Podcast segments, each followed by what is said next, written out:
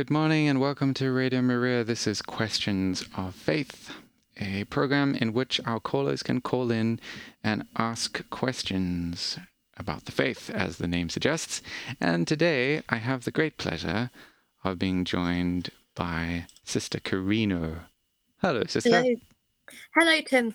Lovely to be with you. It's so lovely to to be with you in a virtual sense. Yes. Um, and uh, tell me how things going with you at um, what what is it? Uh, It's New Forest, isn't it? Where it is you the are? New Forest, Yeah, yes. still new. It is it is still new. It's been new for, for several hundred years now. Don't think it's ever going to get old. um, we're, we're all very well. as as Tim and I were, were saying by email, um, we're enjoying Lent. We are It is a it is an enjoyable time to to, to, to grow closer to our Lord in a in a very intentional way. So yes, Hmm. we're all doing very well down here. Well, I was saying in another program um, that uh, Lent in the Rule of Saint Benedict is actually the, when they speak about Lent, it's the only time that the word joy is used in in the Rule of Saint Benedict.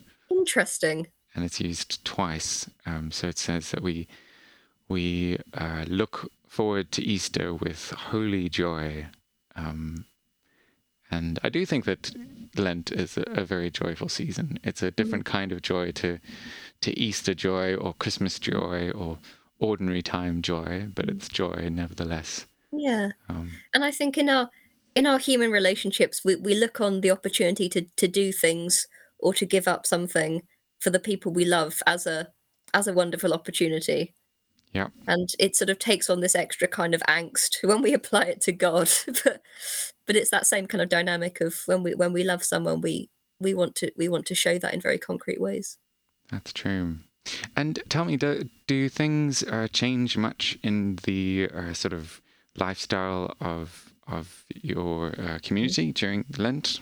So what we do at the at the beginning, well, just before Lent begins, we'll have what we call a chapter meeting where all the the finally professed sisters, so the, the grown up nuns, Mhm. um, I'm allowed to say that because I, I am one as of three months ago. Um, we, Congratulations. we meet and we talk. Thank you very much.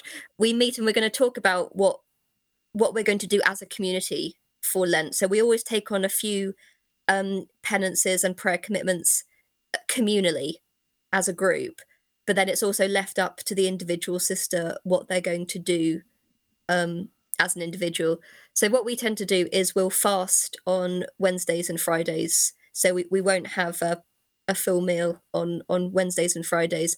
And also we usually recommit ourselves to times of silence, which is something we should do throughout the whole year. But those of you who know Dominicans will probably be able to guess that is it is something that we all tend to struggle with. Um, so we as sisters kind of like recommit ourselves with new fervor to the times in our in our daily life when we're meant to be keeping silence. This is not one of them, just to just to be clear. I'm I'm in the clear with this one. um, I've I think it was uh, actually it was an Advent where some sisters, uh, what was it, Glen, one of the Glens up in Ireland, Oh yeah. wh- where they would during Lent they would speak. No, it was during Advent. Sorry, they would speak during meals, um, which they weren't used to doing. Hmm. And then when it came to uh, Christmas, when they went back to silence, they all just were so much looking forward to it because they were finding it so difficult to keep conversation going Yeah. during Lent. Um, Yeah. but let's not forget why the two of us are having this program this morning. It's for us not to speak about um, Lenten traditions per se, but to answer questions from people who who may have some kind of query on the matter. And um, so, if you have a question about Lent or anything really re- regarding the faith, not any question whatsoever, um, cooking questions would not be uh, No. appropriate, and uh, medical questions w- would not be appropriate either. No. The number to dial is 01223 375 That's 01223 375 564. And I'm about to open up the lines because they've been closed. But now Oh. they're open. Um, so anyone can call. And um, and someone is calling. So let's see who this Oh, brilliant. is. Radio Maria, hello. Hello. Hi. Yes. Who, It's Lucia. It's Lucia. How are you, Lucia? I'm all right, thank you. Do you have a question for Sister Carina and myself? I do. It's not actually my question. It's my daughter's question, and she's been pressing me to to call in and ask this. She's only seven. Um, this has been on her mind quite a lot. I I think it's probably mostly because she has seen bits of The Chosen, and uh, her question is about Mary Magdalene, and Oh. she's seen how, how beautiful it is. It's the scene where he where he saves her, but she uh, keeps asking, how did Mary Magdalene uh, get the seven demons in her in the first place? Ah. Yeah. I, I don't have a gentle answer for her. Well, first of all, I think the first thing to say is I'm very happy that your daughter has asked this question. It's great to be asking questions about our faith from a very young age as well. And also, if you could let your daughter know that um, the nuns really like watching The Chosen as well. So that's something that she's got in common with us. Mm. I yes, I think too. I think demonology is is always difficult to bring up with a child because obviously we don't want to scare children, and we also want to make it clear that the world in which we live, which is a redeemed world, is not one where you've got the force of goodness and then an equal equally strong equally powerful force of badness and they're at war with each other. You know this isn't the world we live in. We live in a world where christ has definitively defeated evil and death and it's just a case of that victory being being lived out in our lives. So you know we we can think about things like demons and evil from a fairly solid faithful i say fairly a very solid faithful hopeful perspective. Um when i when i've heard modern day exorcists talk about how demons enter people's lives the thing that gets emphasized and i think this is a useful thing to be emphasized to a child is that no no one it would seem ends up being demonically possessed by accident you do not you do not trip and fall one day and end up with a demonic possession and no idea how it happened. Usually there are things that that we do in our lives that open us up to being vulnerable to demonic possession. And it's often to do with explicitly turning away from god. Um engaging in practices that we know are contrary to our catholic faith. Um Mm, things like the occult yeah. um, you know, Ouija boards, things like that, which you you'd have to find a um, an age appropriate way to talk Yeah. about with your child, maybe. But I think just summing it up as deliberately saying no to Jesus and God yeah. makes us vulnerable to demons. In the same way that if you if you choose to go outside on a very cold day without a coat on, you know, wearing your wearing your summer dress and no shoes and no hat and it's pouring with rain, you're not inevitably going to get a cold, but you've made yourself vulnerable to to Mm. getting a cold. Um, I think that's that's maybe the analogy that I'd use that that Mary lived the kind of life where she turned away from God and didn't have God's protection. So she was sort of vulnerable to getting infected by a demon in the way that we're vulnerable to getting infected by colds when we go out into nasty weather. Oh, very good. Very, very. Thank you. I'll definitely be using that. And Okay. I'll definitely that she'll understand that. I mean, she wasn't scared um, Mm. about this because she knew, you know, she she's a she's a strong little faithful warrior, my little one. Um, so yeah, she, it didn't it didn't seem to scare, but it's just something that I couldn't quite, like I said, like like you, you've explained it very well. Thank you, and That's I'll, um, and that will help her. I was And it'll help me recently as well. I was just recently uh, listening to a talk by an exorcist, and one of the things he said, which I thought was really quite remarkable, was that um, a good confession is better than an exorcism. Yeah, And Oh, um, God. within, Yeah. you know, just the economy of the sacramental life, if we are receiving the Blessed Sacrament, if we're going to confession regularly, then um, it's like going for a regular checkup with a doctor. You're not Mm. suddenly going to be, uh, you know, th- That- these these things come through through deliberate neglect um, when we when one falls into that kind of of oppression, not through, as as Sister Carina said, just tripping and falling and suddenly Mm. it happening. Yeah, that's actually very good because she will be making her first um, her first confession very soon. She's doing her Holy Cool. Communion this year, Mhm. so Oh, um, wonderful. oh, that's really good. I've heard that before as well from um, that it's it's it's better than an exorcism. And confession. baptism and I felt it as as well. well. You know, I felt Mhm. it. I l- you know, confession reconciliation is um, so, what a gift we have there. My Mm. goodness, it's almost. I think it is immediate. I, I really do think that. I mean, you might Mm. not see the effects afterwards uh, immediately, but you feel them. I Mhm. do anyway. You know. yeah, that, so, that um, grace I'll- of forgiveness be is, is very powerful. Yeah. So I'll I'll be telling her all of that. Thank you. Thank you. Well, thank you, Lucia. Great Thank you for question. phoning in. Oh no worries. Thank you Great. very Have a much for lovely asking day. questions. You too. God bless you both. Okay. God bless. Bye bye. Bye bye. So, what a wonderful question. Um, if anybody else would like to call in, the number is 01223 375 564. That's 01223 375 564. We're going to go to a song. This is Tree by Father Tanzi.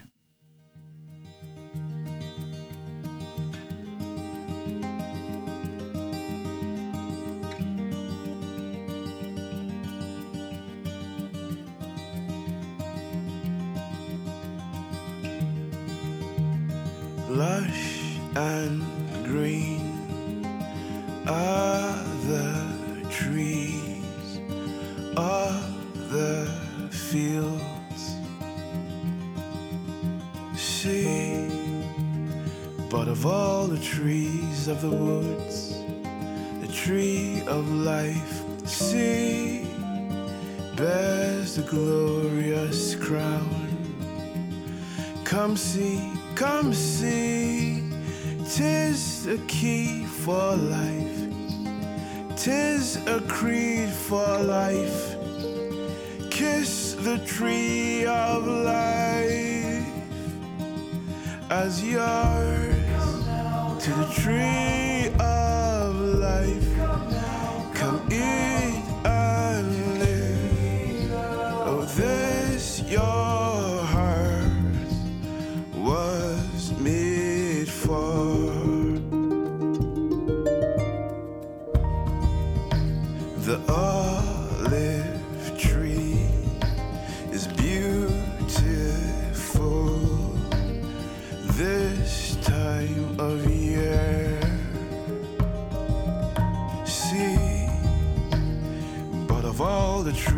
trees of the woods, the thorn is for me a warrior's crown. Come see, come see. This is Questions of Faith, and we are taking callers if anybody has a question. The number is 01223 375 564. That's 01223 375 564.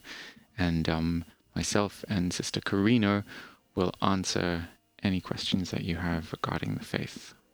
In the meantime, this is Father Tanzi singing Tree. Come hither,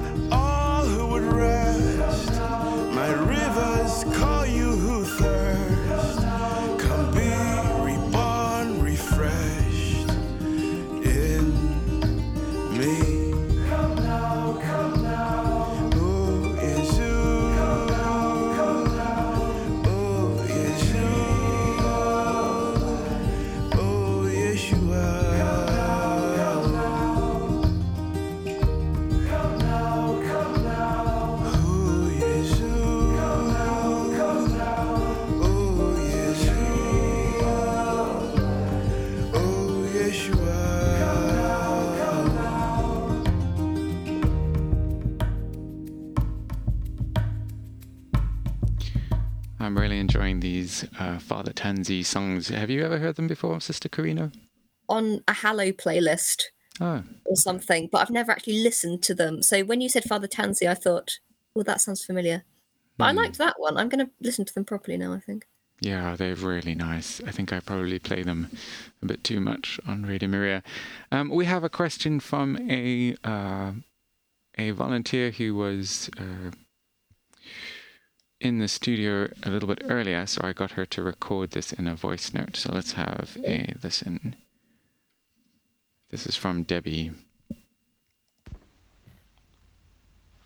Hello, um, my name's Debbie. I have a question about purgatory, and I just wanted to ask is it true that uh, we can pray for the souls in purgatory and they can intercede for us, but they can't pray for themselves? Okay, so that's the first question.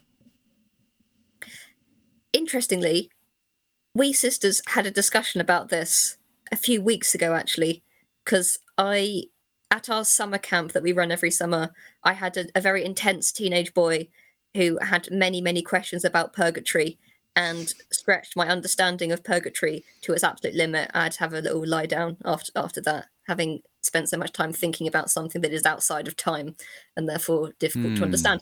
But yes, so just quickly on a little summary of what purgatory is. If we are in purgatory, it is because we have been saved, but require a further um, process of purification after death to remove that kind of muscle memory of sin, if you like, even Hmm. though the state of grace has been has been restored um, sacramentally through our regular reception of confession. Nevertheless, we're we're sort of clinging in some way in our human nature to that desire to sin that needs purifying after death. Um, so purgatory isn't like a halfway house between hell and heaven. If you're going to put them on a on a sort of a line, on a spatial sort of line, then purgatory's up next to heaven rather than halfway between heaven and hell. Um, in terms of the specific question, from what I understand, this is necessary caveat. Um, yes, we we are called to to pray for the souls in purgatory. We we devote swathes of the parts of the church's year to praying specifically for for the souls in purgatory. Um, they cannot pray for themselves because they have passed over from the time when it is within our human powers to make the choice for or against God. So the Catechism describes our earthly life as the time in which we, through our volitionally willed human actions, um, choose whether or not to cooperate with the grace that God has given us. So our earthly life is, is the time for acting and choosing and accepting grace. And after that is the time when we receive the just reward for that. And if that involves a time of purification in purgatory, from what again, from what I understand, that that is something that is that is purely the operation of God, and also mediated through the operation of, of the church on earth as as we pray for the saints in uh, for the for the souls in purgatory. Um, but it's not something they can do for themselves. However, I'm happy to be smacked down on that one if I've misunderstood something. Uh, the reason why this question came up was because we had a mass here at, at, in the studio here in Cambridge, Mm. and um, today's gospel reading speaks about um, making friends with your accuser Hmm. while you are on the way with him. And um, if you do not, then he will hand you over to the judge, and you will not get out of prison until you have paid the last penny. Hmm. And Father Stefan was saying that he thinks that is a description of purgatory, which I think is is a very um, it, it's a very plausible Yeah. uh, uh, interpretation of that of that verse. I know Mm. that one of the Desert Fathers actually says that the um, accuser in that passage is your conscience. Interesting. I like that. I also Yeah. really like that. I think it was Yes. uh, Bar- uh, no, I was going to say Bartholomeus, but it was um, also there is a, a strange name, um, Dorotheus of Gaza. I think he said that. Excellent. Yeah, I really like that. Make me sound like I know the church fathers really well. and um, Of course, it's Dorotheus of Gaza. Did you not know that, Sister Bruno? That's brilliant. I, I Also, uh, yes, just on yeah, that, the um, uh, talking about paying the last penny, uh, that kind of sort of wealth language reminds me of what the Catechism says about how um, we have a, a- treasury of merits and grace Hmm. in the church, and that it is kind of shared out between all the members, you know, in heaven and on earth. So you know, we are benefiting from the from the sanctity and the holiness of the saints in this kind of shared treasury and that's how we can pray for each other and benefit from each other's um sanctity because we can pray for each other in that way Yes, and it reminds one of that wonderful scripture in Colossians where it talks about Paul busy um, completing. I mean, it's such a strange phrase, completing what is lacking in Christ's Mm. affliction yeah through his own suffering. yeah Um, and it talks about the treasury of the saints Mm. in that. Um, the question goes on, or at least uh, here it is. Here, so let's listen to the rest of it. okay Um, and a second question I'd like to ask is can we avoid purgatory by prayer, almsgiving, and good works in, in our life? There it is. i would say yes we we avoid we avoid purgatory by essentially do, cooperating with god in developing those good habits that detach us from sin that detach us from that muscle memory of wanting sinful things, desiring sinful things.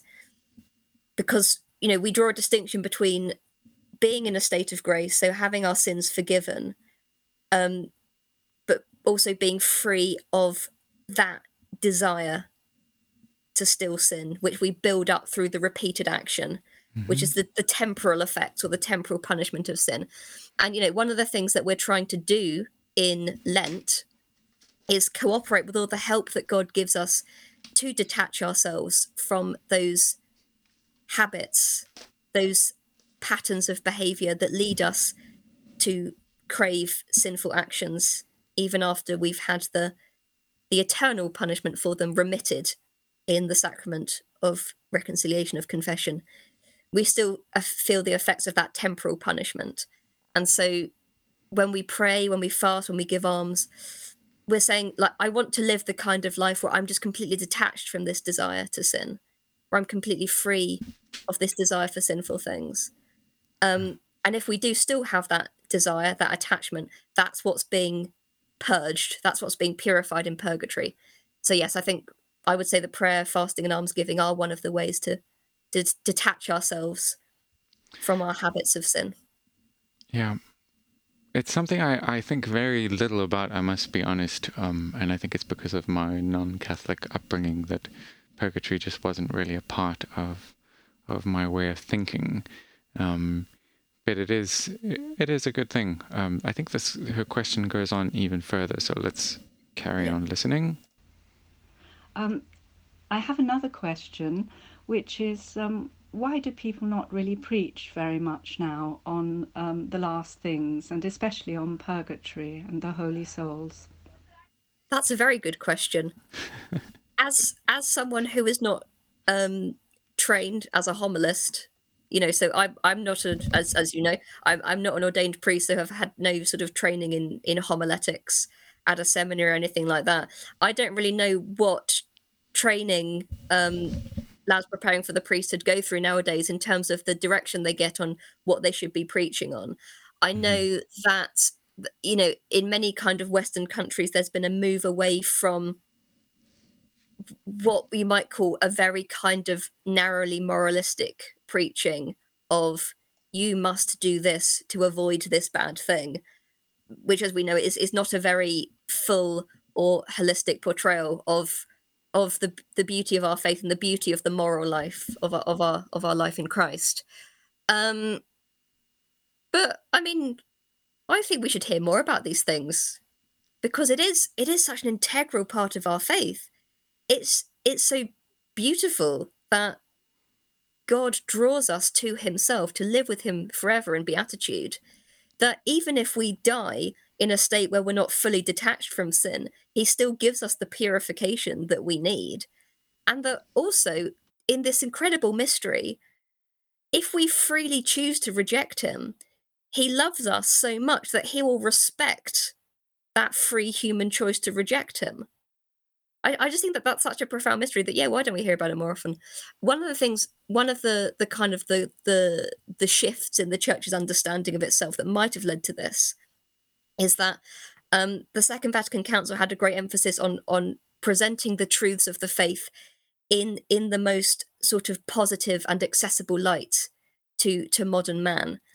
And i think a lot of priests a lot of bishops interpreted that in the spirit in which it was meant but others might have interpreted it to mean well we we we just won't talk about the stuff that's that i find difficult to talk about which is a shame because that's not what the second vatican council meant.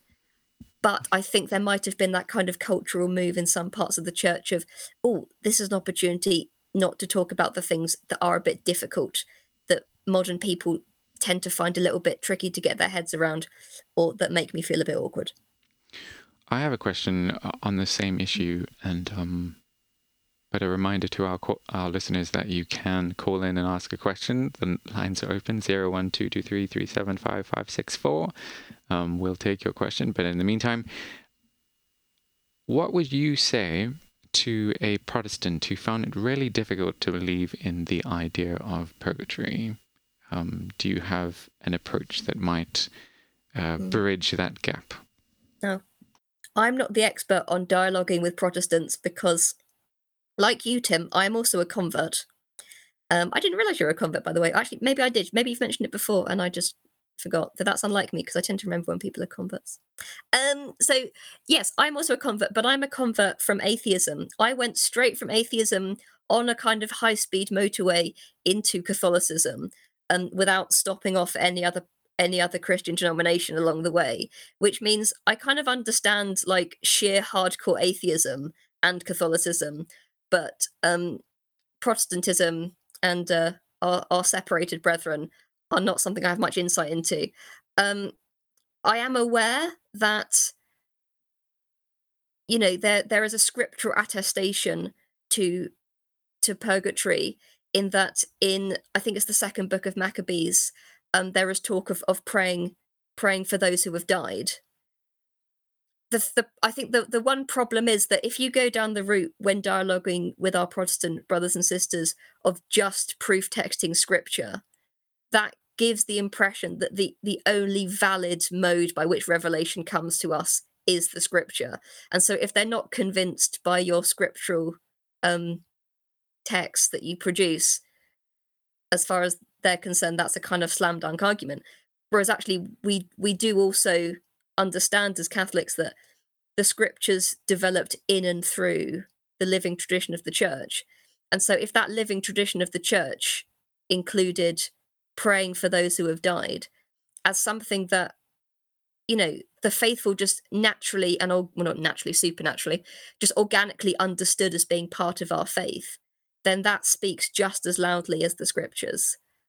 Um, so I think you, would want to make that point to our Protestant brothers and sisters that yes, there is attest- attestation in the scriptures for praying for the souls of those who have died, in particular in Maccabees, but also the witness of, say, the early church, the Christian catacombs, where the early church clearly were praying for the souls of those who had died and continue to do so throughout the centuries. That that speaks just as loudly and convincingly Mm-hmm. as the scriptures. Um, But that's a bigger argument. yeah. Unfortunately, the Protestants don't accept the Book of Maccabees. Oh, that's so that's a double double problem, isn't it? Really? Yeah, you're gonna have to have like a big picture discussion here Yeah. on the canon, on the relation of scripture to tradition. But there is so there's a verse that I always found really curious in um, 1 Corinthians 3 verse uh, I'm going to read from verse 10. So by the grace of God sorry by the grace God has given me I laid a foundation as a wise builder um, and someone else is building on it. I'm going to skip a few verses. It comes to if anyone builds on this foundation using gold, silver, costly stones, wood, hay, or straw, their work will be shown for what it is, because the day will bring it to light. That's day with a capital D. it will be revealed with fire, and the fire will test the quality of each person's work. Mm. If what has been built survives, the builder will receive a reward. If it is burned up, the builder will suffer loss, but yet will be saved, even though only as one escaping through the flames. So I always found that a very interesting verse, and I think it it it does kind of um, hint at something which Paul obviously had an understanding of, and he doesn't flesh it out with words like purgatory or, I mean, there uh, we can admit that there are a number of ways of of interpreting it, but I think that it it could definitely be seen as a some kind of purging that would go on on the day. You know that that Yeah. idea of Yeah. the day is the day of judgment. Yeah. And I have another um, thing which I found very interesting. So, having been a convert from from Protestantism um, and being very sort of in the evangelical, uh, charismatic kind of world, there was a book that I read by a guy named uh, Rick Joyner, who claimed to have a series of of visions where he saw um, heaven and um, kind of saw a spiritual vision of the church. And people who had died, he said, would go through this experience of um, of, of being purged before they entered heaven, Hmm. and there would be gnashing of teeth, and that that phrase sort of came up quite a lot. And I, this is a person who is not Catholic, not um, Eastern Orthodox. He was, um, and I'm not saying that the visions were legitimate, but I just found it very interesting that what he described was something that related. I mean, it it, it was like so close, closely mm. aligned with what we what we believe about about purgatory. Yeah, that's fascinating. Yeah. Yeah. So that's that's quite a long tangent from a very short question. Shall Very we have good s- question, have some music? Yeah, why not? So we're going to have some music again. I'm going to have Father Tanzi, and it's uh, the Garden. But before I do that, the number to dial if you have a question regarding the faith is 01223 375 564. And if you're calling from outside the country, you put a plus 44 in front of that and take out a zero. But it's 01223 375 564. This is Father Tanzi singing Garden.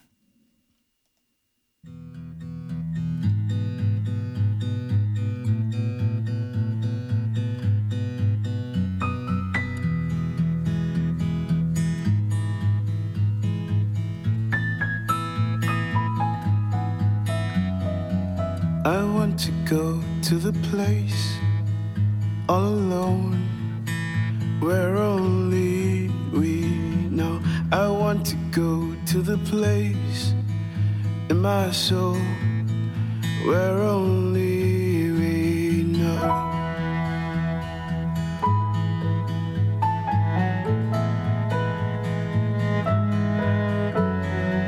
How beautiful is the place where I go with you, Lord, alone. A hidden cove is the place where streams flow. There you rest, my soul. A garden enclosed where living water flows. Is the place where we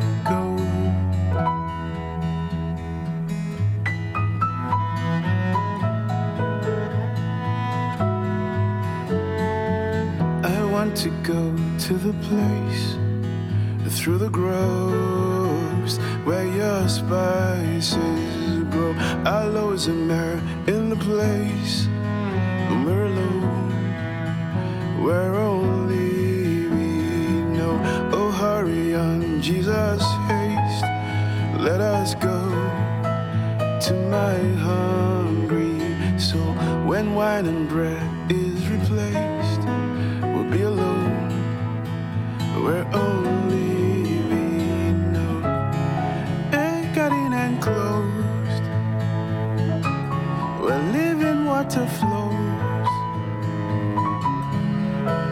place where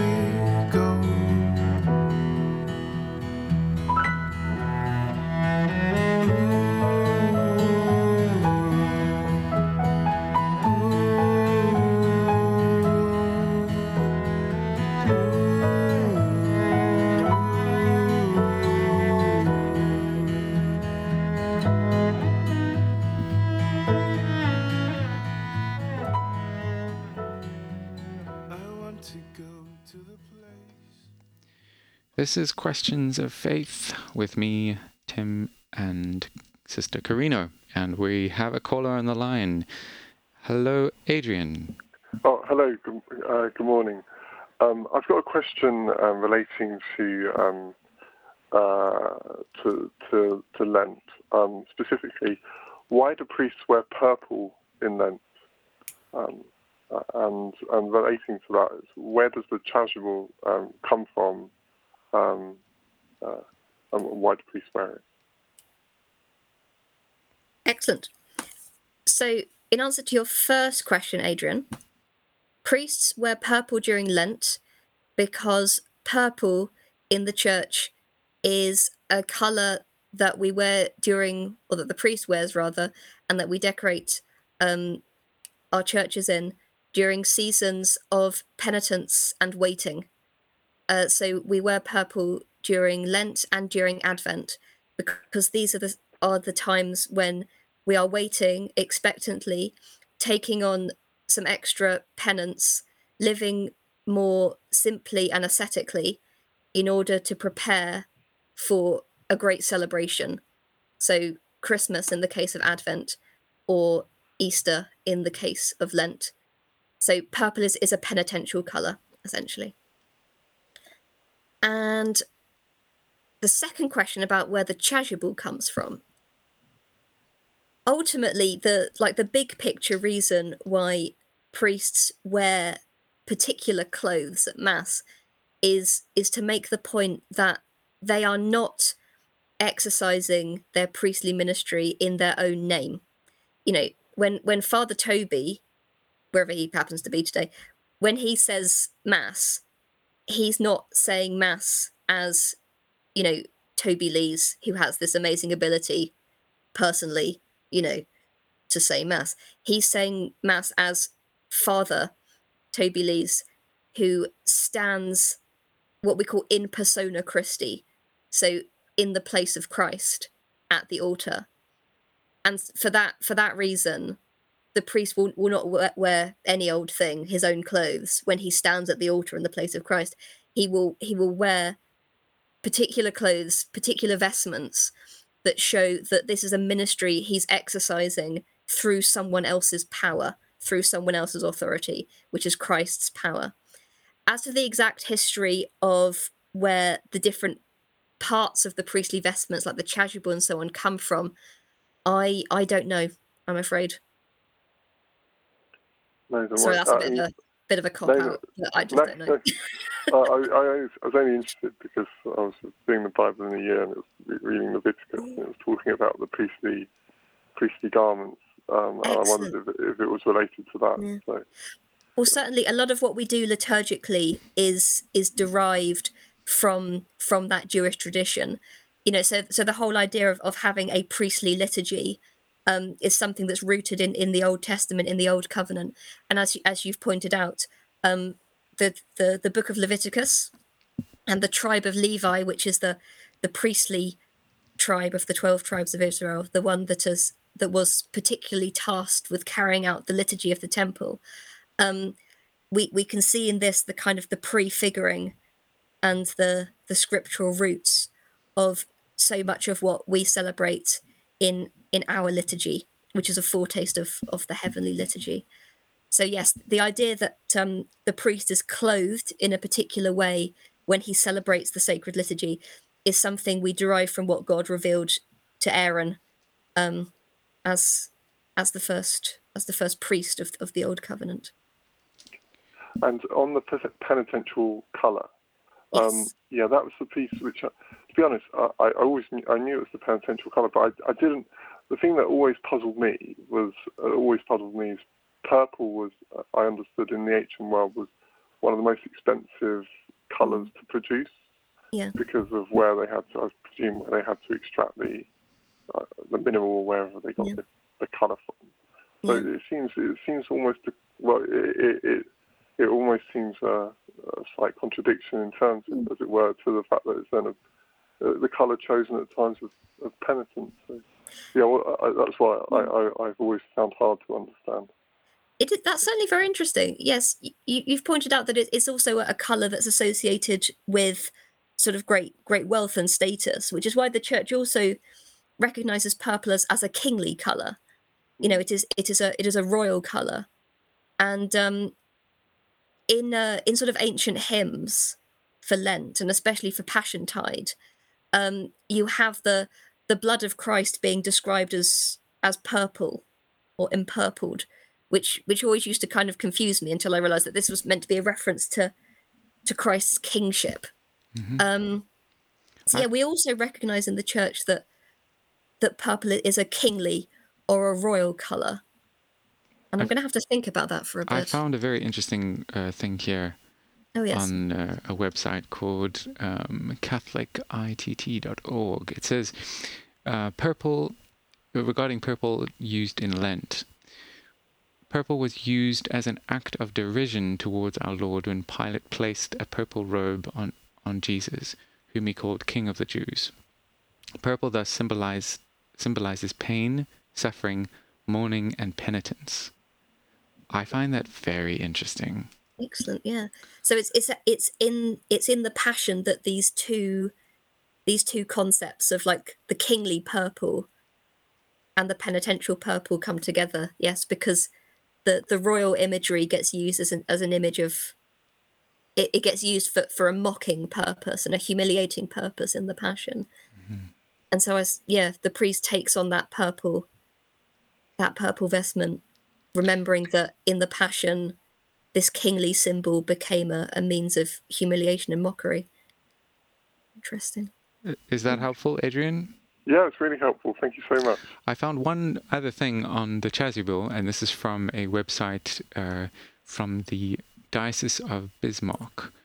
And it says, um, I'm assuming that this is the Catholic diocese, but let's see. It says, the chasuble, the outer and last of the vesture, also is the color of the day of the liturgical season.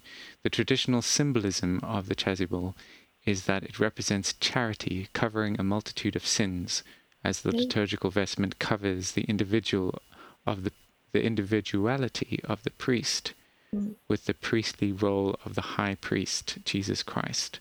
So that um, speaks also to what Sister Carina was saying of Father Toby sort of not standing in his own individuality, but standing in persona Christi. But then something uh, additional to what she said, and um, it symbolizing how Christ covers us with his his love uh, as a mantle. That's wonderful. So there you go. I hope that that helped, Adrian. Well, that's great. Thank you so much. You're welcome. Thank you for uh, Thank you, a- a, wonderful question. Um, Thank you. Okay.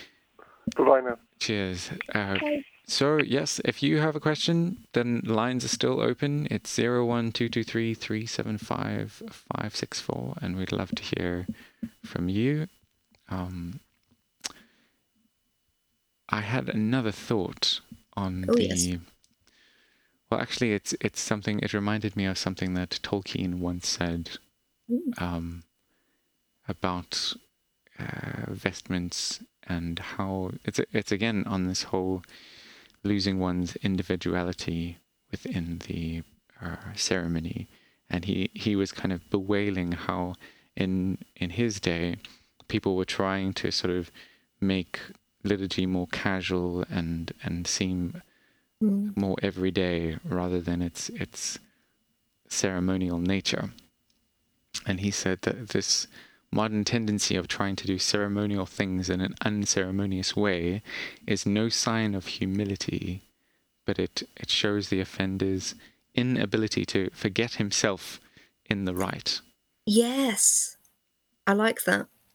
And I think Yes. that, that you see that in um, in the liturgy when the priest, you know, puts on these garments, is that Mm. it it's no longer about him. Um, exactly. And uh, and also just in, in religious life, as I'm sure you can can attest to the the Mm. idea of wearing a habit. Yeah. Um, you know, you you're now in a position where you're representing um, something else. It's it's not like you're trying to express your individuality Exactly. with with the Yeah. clothes that you put on in the morning. and sometimes you know when you when you first start wearing the habit it's easy to think well i'm i'm very conspicuous i feel conspicuous but in fact the point of the habit is it's one of the ways in which christ makes himself conspicuous hmm in the world so you've kind of like you say or like tolkien says you've got to sort of forget yourself Yeah. and allow allow yourself to just be the kind of the means by which christ makes himself present in the world Yeah. i like that way of looking at investments yeah. It's very freeing as well. Um, Yeah. I think. Well, yeah. So I have um, we have some time for a few more questions. If anyone would like to call in, zero one two two three three seven five five six four. Um, in the meantime, I have a question of my own.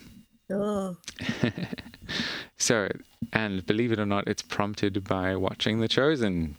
This is the fourth now. this is our fourth chosen related question since I've started coming on questions of faith. So, um, there's a very beautiful episode in season three where the woman with the um, issue of blood is uh, desiring to touch the garment of Christ. And one of the disciples says to her, You know, that's superstitious. Hmm. If you, because she says, All I need to do is just, just to touch one thread um, and I'll be healed. And I wonder if that's a correct interpretation of it because what then happens is is she you know she goes and she has this uh, this remarkable healing Mm. and then Jesus says to her it's your faith that has made you well Mm. but I don't think that um, her touching his garment was just neither here nor there I think she had some kind of her faith was in the fact that in touching his garment Mm. she would be healed Yeah.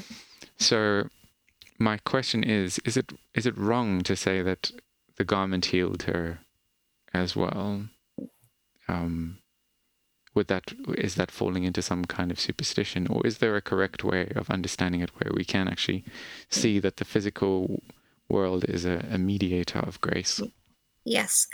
I would say that the first thing to say about the the woman with the issue of blood in that because this is a an event that's presented to us in the scripture it is meant to reveal something to us real and true of how Christ works in our lives and through the church. Like it, it's not there to confuse us or to or to mislead us.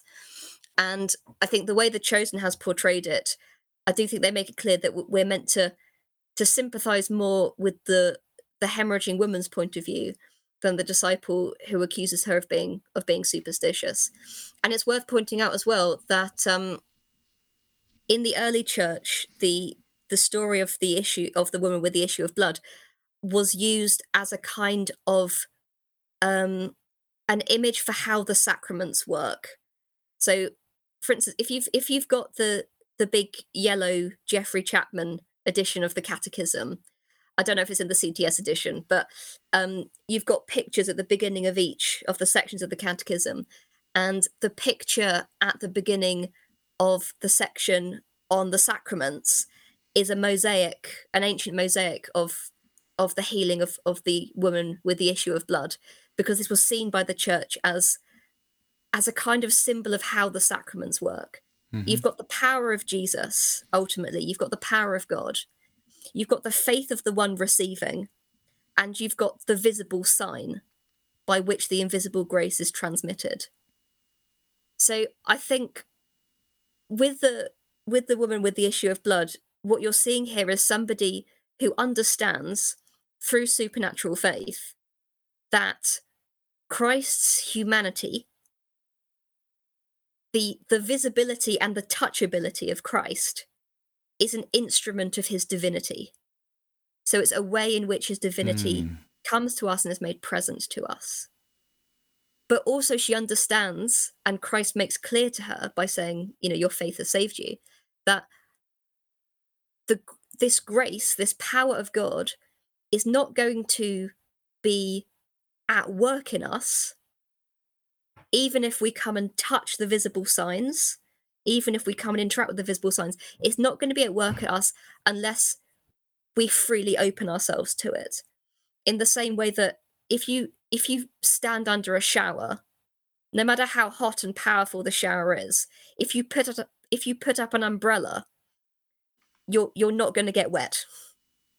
And in the same way if, if we approach the sacraments um with irreverence with a lack of faith we're not going to get wet you know that the grace is not going to bear fruit in us. Even though the sacraments work what we call ex opere operato.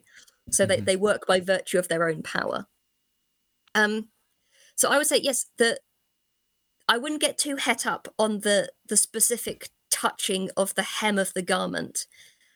I think the point here is that when we encounter the humanity of jesus when we encounter the visible signs of the invisible god when we encounter them in faith then that power of god is transmitted through those visible signs and takes root in us and and heals us. And that's basically a description of the sacraments.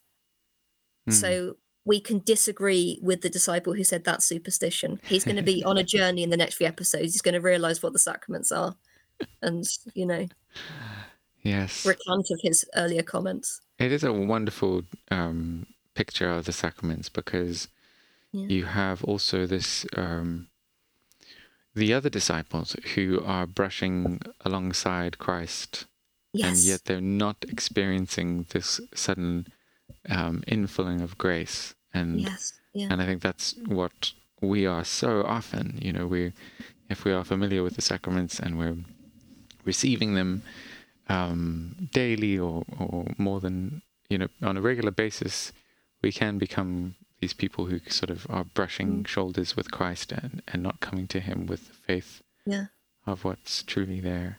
yeah So, um, yeah, I love that that description. Yeah. I think. Have you ever noticed? Um, it's something that I want to do a little study on at some point, but that the from then on in Mark's gospel, where this story appears, um, they mention specifically in the other towns that Jesus goes to that people were trying to just touch the hem of his garment. Mm, yeah So it was almost like she set a precedent that was then followed. yeah she she revealed the the power of of touching and encountering jesus to to many people hmm yeah that's wonderful It is quite Mm-hmm. quite lovely. Um, we're going to have one last song as we've been Okay. speaking about grace. Let's go to the Hillbilly Thomists singing "Amazing Grace." very good And if anyone wants to call in, zero one two two three three seven five five six four. Memorize it, put it on speed dial, and we'll answer your questions. Amazing grace, how sweet the sound that saved a wretch like me. I once was lost, was lost, but now I'm found. Was blind, but now I see. 'Twas grace that taught, 'twas grace that taught my heart to fear, and grace my fears relieve. How precious did, grace appear, the hour I first believed. Through many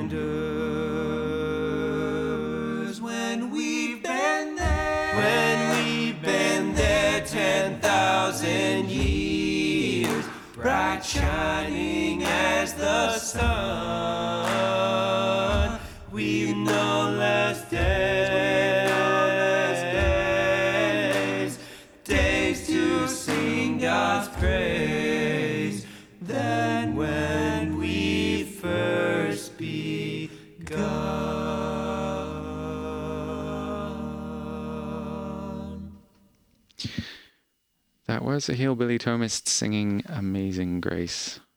And um, we come to the end of Questions of Faith. We forgot, I forgot actually, to begin with a prayer.